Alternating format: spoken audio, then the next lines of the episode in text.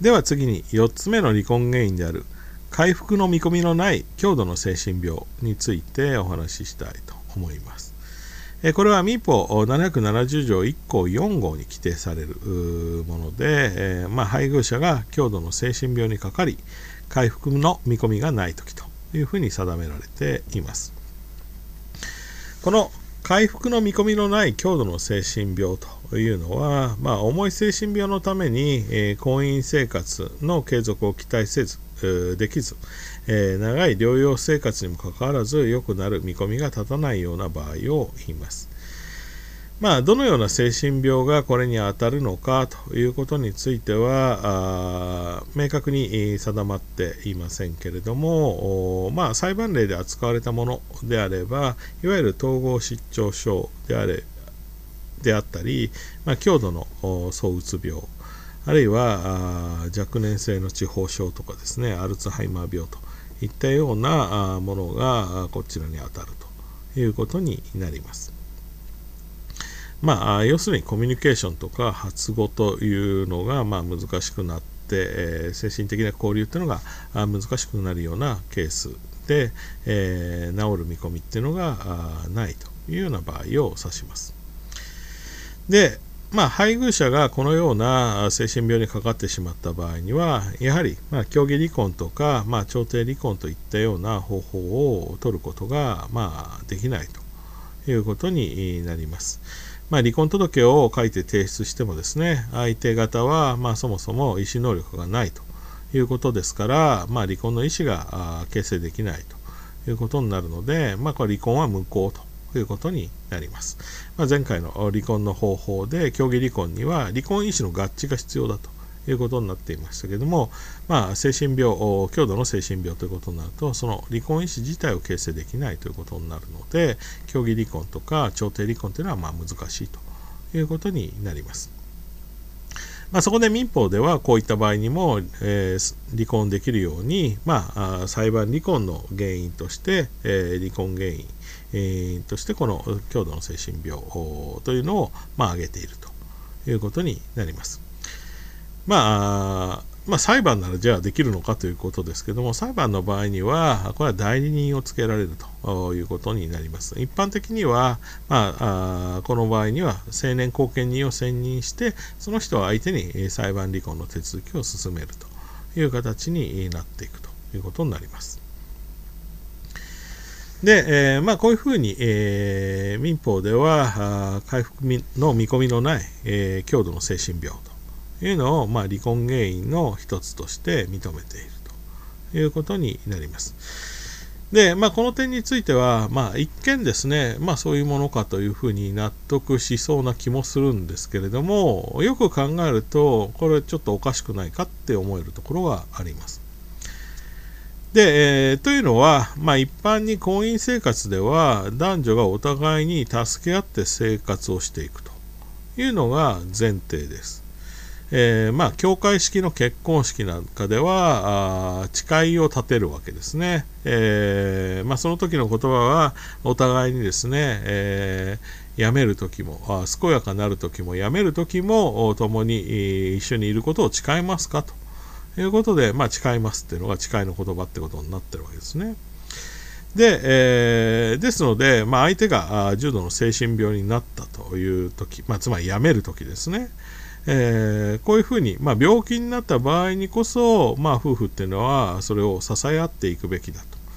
というふうに考えられるのではないか。実際民法752条にも同居協力義務の協力義務っていうのが書いてある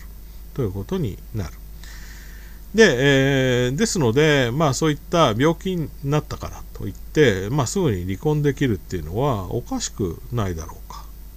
ということが、まあ、考えられる。ということになります。まあ、相手が精神病にかかりました。じゃあ、離婚ですねということで、相手を捨ててしまうというようなことを、まあ、法律が認めるのはおかしくないだろうか。それは果たして正義なんだろうかっていうことが、まあ、ここでは疑問になってくる。確かに、まあ、有責主義という考え方からすればですね、えー、これは精神病にかかることは相手の責任というふうに言うことはできできない。まあ、やむを得ないということになるわけですから、まあ、離婚することはできないという立場もあり得るかと思います。でしかし、えー、まあ、破綻主義という観点から考えると、まあ、果たしてそう言えるかということについては、まあ、異なる立場があり得るということです。まあ、なぜなら、ここで言うですね、強度の精神病というのは、まあ、相互の会話とかコミュニケーションといったような、まあ、精神的な交流というのがなくなってしまうような場合というのを指している。で、まあ、これが回復の見込みがあれば看病をして愛情を持って看病をし続けていくということにも希望が持てますけれどももはやそれが治る見込みがない、えー、というような場合こういう場合に、まあ、離婚を認めないとすれば他方の配偶者はその、まあ、会話とかコミュニケーションがないという状態でその後相手がですね死ぬまで、え、その婚姻生活に、え、縛られるあるいは、まあ、続けていかなきゃいけないということに、まあ、なってしまうそういう結果をもたらすということです。で確かにですね精神病に、まあ、重い精神病にかかってですね、まあ、それは本人の責任ではないわけですけど、まあ、意思疎通が、まあ、うまくいかないといったような配偶者を、まあ、愛情を持って献身的に看病してですね、まあ、夫婦としての関係を続けていくというかですね、えー、いうことは、まあ、非常に立派なことだと思います。ただ法律的な義務としてそれをそれを法律的な義務にしていいかというとですね、まあ、そこにはあ一定の壁があるということになるんですね。えー、倫理的に素晴らしい行動というのはこれは法律にしてですね全ての人に強制できるかというとそうではない。まあ、法律は倫理の最小限だという言葉もありますけれどもそういった、まあ、死ぬまで、えー、添い遂げていくということを法律でですねあらゆる人に強制できるかというと、まあ、それは無理だろうということになります。まあ、したがって破綻主義の観点からするとこういった精神病の場合についても、まあ、婚姻は破綻するんだと、え、客観的には破綻するんだとだから、まあ、当事者がですね求めないならばいざ知らず求める場合にはやっぱり離婚は認めるべきだという考え方に立つことになる。いうことになります。まあ、以上言ったことから分かるように、この精神病離婚というものについては、これは破綻主義の観点から認められる離婚原因ということになります。ただですね、やっぱり、その、じゃあ、精神病にかかったから、あすぐに離婚ですということについては、まあなんか、あ違和感があるというところはあるかもしれません。実際ですね、それは日本の裁判所の判例でもそういう考え方が取られています。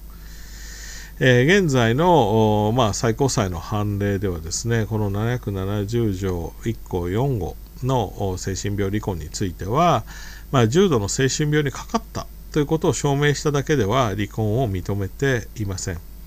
えー、この原因によって離婚を請求する場合には、そのまあ病気にかかった配偶者の、まあ、将来の療養看護について具体的な見込みを立てることを条件として離婚を認めるというような立場をとっています。まあ、この考え方を明らかにした最高裁判所の判決というのは昭和33年の判決ですけれどもその判決ではですね次のように述べられています、えー、まあ、精神病離婚の場合については病者の今後の療養生活などについてできる限りの具体的法とを講じある程度において前途にその法との見込みがついた上でなければ離婚請求は認められないと。いうふうに述べています。で、まあ、もしそのような見込みがない場合には、民法770条の2項ですね、まあ、一切の事情を考慮して、婚姻の継続を相当と認める場合には、離婚請求を棄却できるという、この規定を使って、えー、見込みがない場合には、離婚請求を棄却した、えー、棄却するという判断をするという判例があります。この、まあ、判例に示された考え方を具体的法と論というふうに呼びます。まあ、要するに精神病離婚の場合には単に精神病にかかったというだけ、まあ、あるいはプラス回復の見込みがないということを証明しただけでは離婚をすることはできずですね、えー、この具体的法とっていうのを講じないとダメだということになっている。まあ、具体的法とっていうのはあ、まあ、どういうことを言うのかということですけれども、まあ、これまでの判例を見てみると離婚した後に、まあ、実際に、えー、その病気になった配偶者を看護する人が決まっている。看病したりですね、えー、面倒を見る人が決まってますとか。あるいは療養費。さらに、まあ、その療養費の負担の面でも不安がないということを、まあ、要求しているものと考えられます。まあ、ですので、えー、単に精神病にかかったからといってじゃあさよならっていうことが、まあ、法律を認められているかというとそうではないというのが、まあ、現実現状ということになっているということになります。ただし、この考え方は先ほどの破綻主義の考え方はからすると、あるいは、まあ、現実の問題からあしてもですね、えー、ややまあ、酷な面があります。まあ、そこで学説は、まあ、このような理論というのはね、結局、看病を強制することにつながるんじゃないかと。まあ、そのお金がないとかですね、あるいは、まあ、他に看病する人が誰もいないというようなケースでは、結局離婚できないだろうというようなことで、えー、最高裁のこの具体的法討論を強く批判しています。で、また、あこの理論構造というかですね、770条の第2項を使うという点も、これは裁量棄却条項の乱用だという形で、まあ、批判している。裁量棄却条項っていうのはあ、原因があっても破綻してない場合に棄却できると言ってるのであって、この精神病離婚のように破綻してるけれども面倒を見なきゃいけないから離婚を婚姻を継続するのが相当だとこういう判断をするためにある条文じゃないんだとこういう理解からするとまあこれは770条2項の乱用だという理屈が出てくるということになります。でまあ実際ですね、えー見るとですね、えー、まあ、実際の観点からも、まあ、この具体的法とを求めるというのは、まあ、少し、え、酷かなというふうに思います。えー、精神病離婚ではですね現実の場合にはですね、えー、まあ、単に精神病にかかったから離婚しましょうっていう夫婦っていうのは、まあ、そんな多いわけではありません。えー、実際には精神病の配偶者の看病のほかですね仕事とか育児などをしなきゃいけないということで、まあ、疲労をしきった疲弊したあしきった人がですね、まあ、とこのままでは共倒れになってしまうということで、まあ、離婚を求めてくるという例が多いというふうに言われています。でこういう場合に、まあ、具体的法とが講じられていないからあ離婚は認めないというのは、まあ、ちょっと酷であるということですしこういう場面でですね、まあ、その精神病の配偶者を支えきれなかったということを、まあ、非難する権利っていうのは、まあ、誰にもないだろういうふうに思います。むしろ本筋としてはこれは、まあ、社会保障を拡充するということで、まあ、対応すべき問題かなというふうに思います。まあ、そういったような、まあ、議論がされているわけですけれども、まあ、最近の下級審レベルの、まあ、判例、まあ、精神病離婚にで裁判になるケースでは、まあ、それほど公表されるケースは多くないんですけれども下級審レベルの、まあ、判決を見るとですねこの具体的法とというものについてやや緩和する傾向がある。例えば長年看病を続けてきていればですね、まあ、離婚後ですね、まあ、少なくとも国の費用で療養が続けられる見込みがあるというようなこととか、まあ、精一杯の、えー、財産っていうのを提供する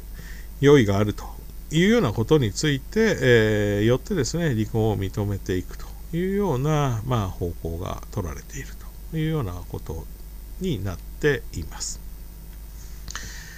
まあ、こちらの方向で、えー、むしろ社会保障の問題としてこの問題は議論されていくべき問題かなというふうに個人的には思っています。ではあ最後にですね、えー、5号の方婚姻を継続しがたい重大な自由ということを見ていきたいと思います。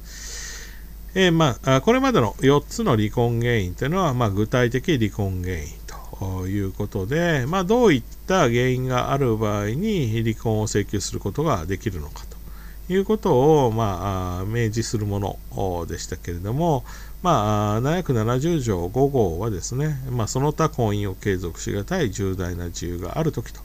いうことで、まあ、どういう行為があった場合に離婚原因になるかということを、まあ、示さない抽象的な離婚原因を掲げているということになります。で、えー、まあ、どういう場合ということなんですけれども、まあ、破綻主義という観点からですね、えー、まあ、言えばですね、1号から4号まで以外の原因で、えー、夫婦のえー、関係がですね、夫婦の婚姻関係が、ま、破綻をしてですね、回復する見込みがないというような場合、え、こういう場合を、ま、指すと考えられます。で、この5号による離婚請求、婚姻を継続しがたい重大な事由があるということを原因とする離婚請求では、最終的にはだから、婚姻が客観的に破綻しているというふうに、まあ、判断をされるということになれば、まあ、離婚が認められるということになります。で、えー、まあ、ただですね、えー、これは最、えー、抽象的な離婚原因ですから、まあ、婚姻が客観的に破綻しているかどうかという判断は、これは裁判官に任せられているということになります。まあ、この婚姻破綻の端的な証拠というかですね、現れというのは、まあ、別居です。夫婦が、まあ、現在で言えば、3年ぐらい別居をしていると、まあ、婚姻関係は破綻してるだろうというふうに、まあ、考えるのが一般的です。まあ、2年から3年というところですね。2年で手続き取って離婚判決までだと3年みたいな形ですでに3年間別居してますというようなケースでは、まあ、破綻が認定されるという場合が多いです。まあ、ただ、それ以外のものについては、実際の多くの裁判では、まあ、この破綻をしているかどうかということについては、離婚を請求される被告にですね、離婚をされてもやむを得だけの、やむを得ないだけの原因が、まあ、あるかどうかという観点から、まあ、見ることが多い。え、その原因によって、まあ、離婚の婚姻継続の意思を失っていると原告がねまあそれも客観的に見ればやむを得ないだけの重大な原因があるんだというようなことが、まあ、重視をされるということになります。まあ前者の別居の方は別居期間がどれぐらいあるかということで、これ客観的な、まあ、破綻の現れということで、まあ、判断をされるということになりますけど、まあ、後半の部分の方ですね、後者の部分、被告に離婚をされてもやむを得ないだけの原因があるのかどうかっていうのは、まあ、少し、えー、この有責主義的な考え方に近づく部分があります。まあ、あのそれでも最終的には婚姻が破綻をしているかどうかというのが、まあ、基本的な判断基準にはなるんですけれども、まあ、そういったような判断の枠組みが取られていると。まあ、つまり裁判離婚では配偶者の一方というのは離婚を拒否しているという前提があるので、まあ、同じ立場に置かれたらあまあ誰でも離婚婚姻継続の意思を失うだろうというような程度の自重というのが、まあ、必要とされるいうことになるということです。まあ、それが重大な自由ということの、まあ、意味ということになります。まあ、従ってですね、相手に全く何の落ち度もないのに単に気持ちが変わったとか、愛情が、まあ、なくなったというのは、婚姻を継続しがたい重大な自由ではないいうことになりますし、またよく言われる性格の不一致というのも、それだけでは婚姻を継続しがたい重大な自由ということにはならないということになります。ただですね、そうしたまあ性格の不一致などによって、夫婦関係の継続がまあ困難になったというようなあ証拠、それによってかそれが回復が不可能だというようなあことですね双方が努力してももう元に戻らないというようなことが客観的にまあ証明できるような場合については、まあ、これは雇用を継続しがたい重大な自由に当たるということになります。まあだから性格の不一致それだけでは離婚原因にはもちろんならないし、えー、愛情がなくなったというのもそれだけでは離婚原因にはならないということになります。まあそれによって、まあ、別居をしたとかですね、えー、そういったような、まあ、事実がないと離婚原因にはならないということです。で、えー、まあ、この抽象的離婚原因については具体的な行為が示されていませんので、まあ、どんなことがこれに当たるのかということは、まあ、その都度決めていかなきゃいけないということになりますが、まあ、判例でこの5号の重大な事由に当たるとされたあじ、えー、原因としてはですね、例えば暴行や虐待があったというような場合、えー、あるいは、まあ、重大な侮辱ですね、モラルハラスメントみたいなやつですけども、重大な侮辱があったと。言葉で、えー、いろいろ言われてですね、もう精神的にやっていけないというようなケース。あるいは相手が犯罪行為を犯したあ犯してですね逮捕されたとかいうような場合も挙げられますし、えー、浪費癖があるということとか逆に、えー、勤労意欲がないと働く気がなくて生活費払わないとかね、えー、家にお金を入れないとかっていうようなものも、まあ、ひどい場合にはあ離婚原因に当たるし、まあ、性的不能や性的異常というのも、えー、婚姻を継続しがたい重大な自由に当たります。ま、その他著しい性格の不一致とか他方配偶者との親族との不和ですね、まあ、よく嫁姑問題なんかもありますけどもまあそれでですね、えー、まあ、例えば夫がですね、えー、その嫁姑問題について、えー、母親の側についてですね、えー、なんか中を取り持とうとしないとかですね、え母親の側について一方的に、え妻を責めるとかねいうようなことがあった場合。あとは、まあ、4号に当たらない程度の精神障害であったりあと難病ですね、え、難病。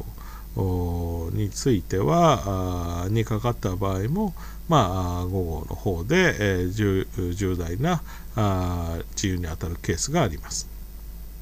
まあ、さらに、過度の宗教活動にのめり込んで、まあ、家庭についてはあまり顧みなくなったとかですね、そういったことも、5号の方で離婚が認められたケースがあります。まあ、こういった原因に基づいて婚姻関係が破綻したというふうに、まあ、判断をされれば、まあ、離婚が認められるということになります。では今回はここまでということにしたいと思います。